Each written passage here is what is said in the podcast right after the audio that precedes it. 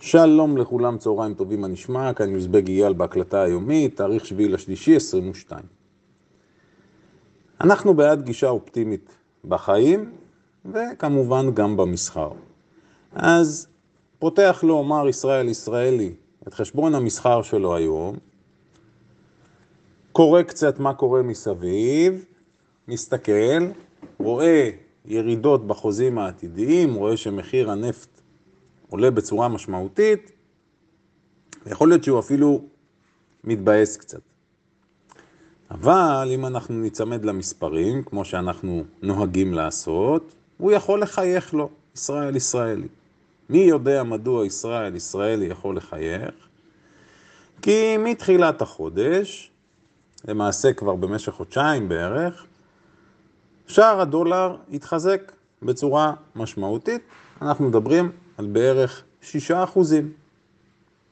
גם נכון לעכשיו, שער הדולר התחזק, אפילו היום הוא כבר נגע ב-3 ו-30 אגורות. אז קודם כל מהבחינה הזאת, זה טוב, התיק גדל. צפירת הרגעה. הלאה. עכשיו, בואו נתייחס להודעה שלי מהבוקר. החוזים העתידיים חזרו להיסחר, קיבלנו נגיעה, ממש לפי הספר, ברמת ה-130 שסימנו. נכון לרגע זה, מחיר של חבית נפט הוא 121.3 דולרים. ראינו את הנגיעה ב-130, ראינו את הזהב פורץ ועובר את ה-2000. זאת אומרת, מתכתב בצורה מאוד מדויקת עם דברים שהערכנו שעומדים לקרות. כרגע יש התמתנות בירידה בחוזים, החוזים היו קרוב לשני אחוזים בשיא הירידות. כרגע 0.6 בערך. יש פה למעשה מאזן או קורלציה הפוכה, מה שנקרא תנועת המלקחיים. בין אלו נכסים, אנחנו מסתכלים פעם אחת על מחירי הסחורות, נפט, זהב, כסף, אה, מה שקשור לסחורות חקלאיות, והמדדים, מדדי המניות, שלמעשה עומדים להתנהג בקורלציה הפוכה. אם הסחורות תעלנה, אנחנו נראה ירידה במדדים. אם הסחורות תתמתנה, מחיריהן, אנחנו נראה ששוק המניות יכול לעלות ולהיות ירוק. עוד דבר שקשור, צריך להסתכל גם על הוויקס. מדד הפחד, אם, אם הוא יעלה מעל רמת ה-40, אנחנו נחווה איזושהי פאניקה קטנה, שלמעשה יהיה ניתן לנצל אותה בצורה מצוינת, אופטימלית, עבור פה סוחרים ומשקיעים. אז רמת מפתח בוויקס נכון לעכשיו היא 40, אם תהיה קפיצה מעל, הזדמנות מצוינת, אנחנו נעדכן והיה ונראה שזה קורה. עוד דבר, עוד נכס בקורלציה הפוכה כרגע למדדי המניות, תשואת אג"ח ארצות הברית. גם פה יש למעשה כרגע קורלציה הפוכה בין שני הנכסים. אז מיפינו, ברמת המקרו, מיפינו פה את הסיפור. הלאה. עוד דבר שאני רוצה להתייחס אליו, אני קורא ושומע ומדבר גם בקבוצות, גם באופן פרטי, עם חברים רבים שמתעסקים עם תעודות ממונפות. אמרתי עשרות פעמים, מי שמתעסק עם תעודה ממונפת חייב להבין איך המוצר עובד. אני באופן כללי נגד שימוש בתעודות ממונפות למי שלא מבין עד הסוף מה המשמעות.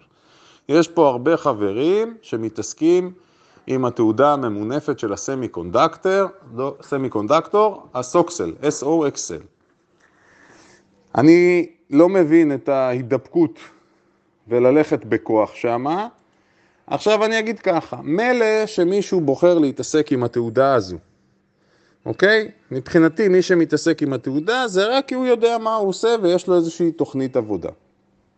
אבל כשחבר'ה פה מתעסקים עם התעודה, ולא רק שהם לא מבינים, אלא גם מדברים או אומרים דברים או כותבים דברים שמתאים, זה מסוכן.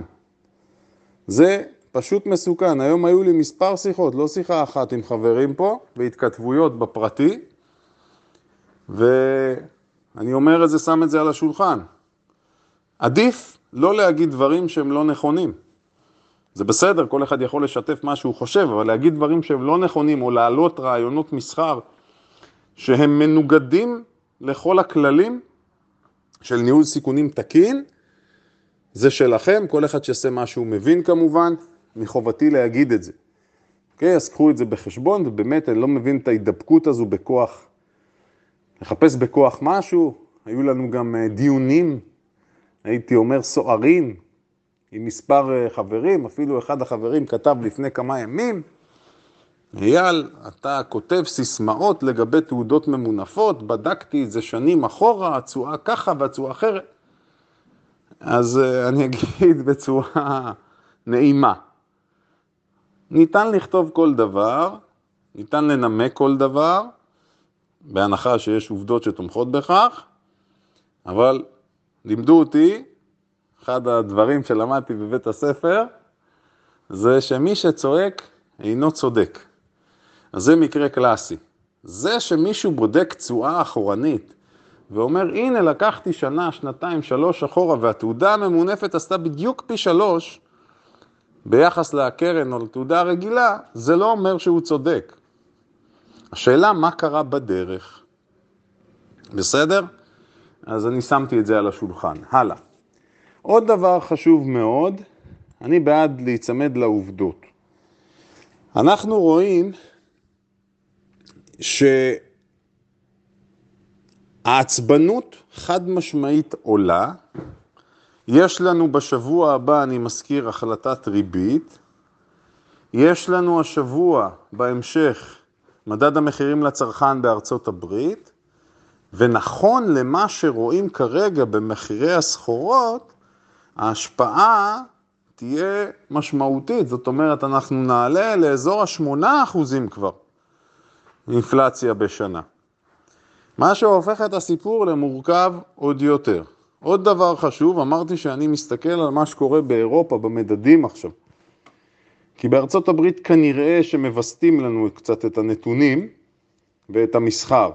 באירופה מה שאנחנו רואים שהמדדים כן מגיבים בצורה משמעותית, לפחות יותר מארצות הברית, כרגע אנחנו גם רואים איזושהי התמתנות שם, היו ירידות יותר משמעותיות. אז לקחת בחשבון, עין אחת צריכה להסתכל על מה שקורה שם, ותמיד זכרו שארצות הברית היא עדיין מעצמה הגדולה בעולם, ובימים כאלה שכאילו ניתן להגיד שהם ימים שהולכים לאיזושהי תנועה או ירידה מאוד אגרסיבית, יש להם נטייה דווקא להיות או לסיים את היום בצורה ירוקה, מדדים ירוקים, אז הכל יכול להיות. מבחינת נתונים, מדד ה-S&P 10%, 11% משיאו, זו העובדה. מדוע עם כל מה שאנחנו שומעים מסביב, מדד ה-S&P רק 10-11% משיאו, היות וסקטור האנרגיה, האנרגיה המסורתית, התאושש בצורה חזקה מאוד, ואנחנו רואים שם עליות חזקות מאוד, וזה סקטור מוביל. במשך שנה ומשהו כבר הוא מוביל את העליות מבין הסקטורים. והסיפור הזה צריך עכשיו לצבור אפילו עוד תאוצה, היות וכרגע ביידן עם מדיניות הלא חופרים בארות או לא קודחים בארות נפט חדשים והולכים לאנרגיה נקייה, אז כרגע כל הסיפור הזה תקוע. ויחזרו, יחזרו לבסיס. אפילו אילון מאסק צייץ בעניין הזה והתבטא ואמר, צריך לחזור להפיק כמה שיותר נפט כרגע. אז גם בנפט, אני מזכיר, בתעשייה הזו יש לנו תתי סקטור. יש שינוע, יש קידוח, יש זיקוק וכולי וכולי. אז כל אחד שישים לב, אפשר לציין בהקשר הזה את מניית OXY, זה אגב סוחרים תוך יומיים ואגרסיביים, תשימו לב, וורן באפט מודיע, מעדכנים שהוא קנה שם כמה, בכמה מיליארדים. מה שמקפיץ את המניה כרגע בצורה משמעותית מאוד, היא עולה שבעה, עלתה כבר יותר, כמעט עשרה אחוז, ביום המסחר האחרון היא עלתה שבעה עשר אחוז, זאת אומרת יש פה תנועה משמעותית, לא בטוח שהיא תמשיך לעלות היום, מה שבטוח יש שם מסחר סופר אגרסיבי, נבחי המסחר שם הפכו להיות 100 מיליון פלוס, מי שיסתכל על הגרף רואה פריצה של ה-40, אפשר לצפות למסחר של מכונות שם, כלומר יהיו טרנדים. לא בטוח שהיא תמשיך לעלות היום, אבל מה שבטוח תהיה תנועה או תנועות חזקות, בדרך כלל בתוך יום במניה יש בין 2 ל-3 תנועות, לא יותר מכך, אז לא לנסות לתפוס את הרכבת באיחור. עוד דבר חשוב מאוד, למשקיעים, ארוכי טווח. יש פה יופי של הזדמנות להיכנס לשוק עכשיו, לתפוס או מדדים או מניות מעניינות, אחלה של מחירים כרגע, דיסקאונט משמעותי, כל אחד שיעשה את עבודת הבית שלו, יחליט, ינתח, יש פה מניות שהן בהחלט מניות חזקות וטובות, שהמחיר שלהן עשרות אחוזים נמוך יותר. גם כניסה למדדים זה בסדר עכשיו בצורה מדודה, לא בבת אחת. עוד ידיעה מעניינת, יושב ראש ה SEC מתבטא בעניין הביטקוין, גרי סנדלר, והוא אומר, חברים, סליחה, לא בעניין הביטקוין, בעניין המניות הסיניות, והוא אומר, חבר'ה, עד שנת 2024, ייתכן ש-250 מניות סיניות ייגרעו מהבורסות בארצות הברית, אם הן לא תעמודנה בכללי הדיווח. זה מה שרוצים בארצות הברית, עוד מתח בין ארצות הברית לבין סין, ושימו לב שהעימות הזה באוקראינה, דיברנו על זה מלכתחילה, הוא לא בין רוסיה לאוקראינה, הוא פשוט, והוא גם לא בין ארצות הברית לרוסיה, זה עימות בין גושי פה, בין המערב לבין רוסיה, סין בעיקר, זה הסיפור. אני, להבנתי, עוד פעם, הבנתי המצומצמת, כי פה באמת אי אפשר לדעת את כל מכלול הגורמים, להבנתי, הסינים הם אלה שמושכים בחוטים, זה איזשהו experiment שלהם. אני מזכיר, הפלישה התבצעה בדיוק עם תום משחקי החורף, אולימפיאדת החורף בסין. יש פה תיאום מלא.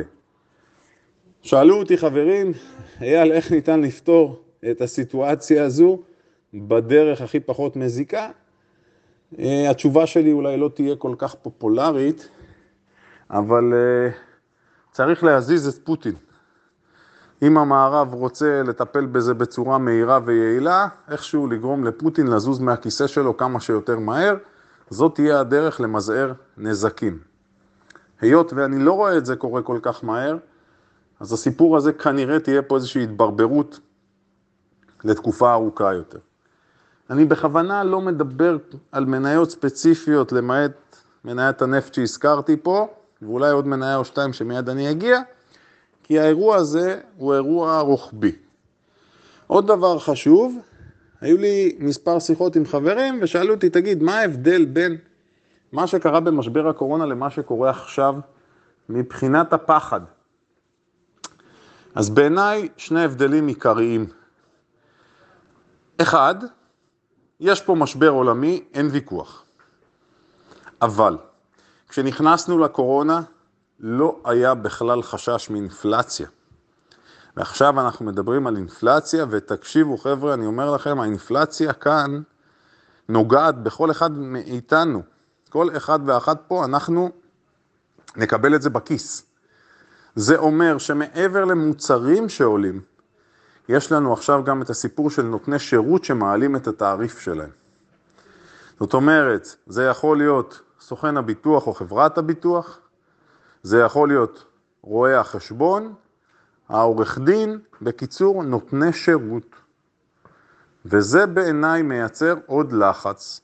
אז אינפלציה לא הייתה ועכשיו יש אינפלציה גבוהה מאוד. ודבר שני, לא פחות מהותי, בזמנו, בזמן הקורונה, ירו את התחמושת כמו משוגעים. ארצות הברית ומדינות המערב שפכו כסף כמו משוגעים בשביל להילחם ולגרום לשוק לעלות בחזרה. איפשהו התחמושת נגמרה. אז זה ההבדל, אלה ההבדלים העיקריים מבחינתי. עוד דבר חשוב, נקודה למחשבה, אני מזכיר לכם מהיכן הגיעה אלינו הקורונה. הקורונה הגיעה מסין. אמרו לי כבר לא מעט חבר'ה שמאמינים בקונספירציות, שזו הייתה פעולה מכוונת. אני לא שולל ולא מאשש את זה, אבל אני שם את זה על השולחן. זהו להיום חברים, נ"ב קטן לגבי הביטקוין. שימו לב איך הביטקוין שוב חזר לרדת. ושוב חזר לאותה קורלציה מול הנסדק. נשאלת השאלה האם הקפיצה שהייתה לאזור ה-44 באמת קשורה לכל מיני אזרחים מרוסיה, חברות, אוליגרכים, שרצו לקנות שם ביטקוין, או לא. אני חושב שזה כן קשור, אבל כרגע לפחות אנחנו רואים שהביטקוין יורד בחזרה, נקודת מבחן קריטית מאוד. אם הוא יצליח להחזיק את הרמה של ה-37.8 זה יפה מאוד, אם לא, שבירה של ה-36 תיקח אותנו לאזור ה-32-33, הדברים בביטקוין יכולים לקרות מאוד מהר ובכלל בקריפטו. שיהיה לכולנו מסחר מוצלח ומהנה.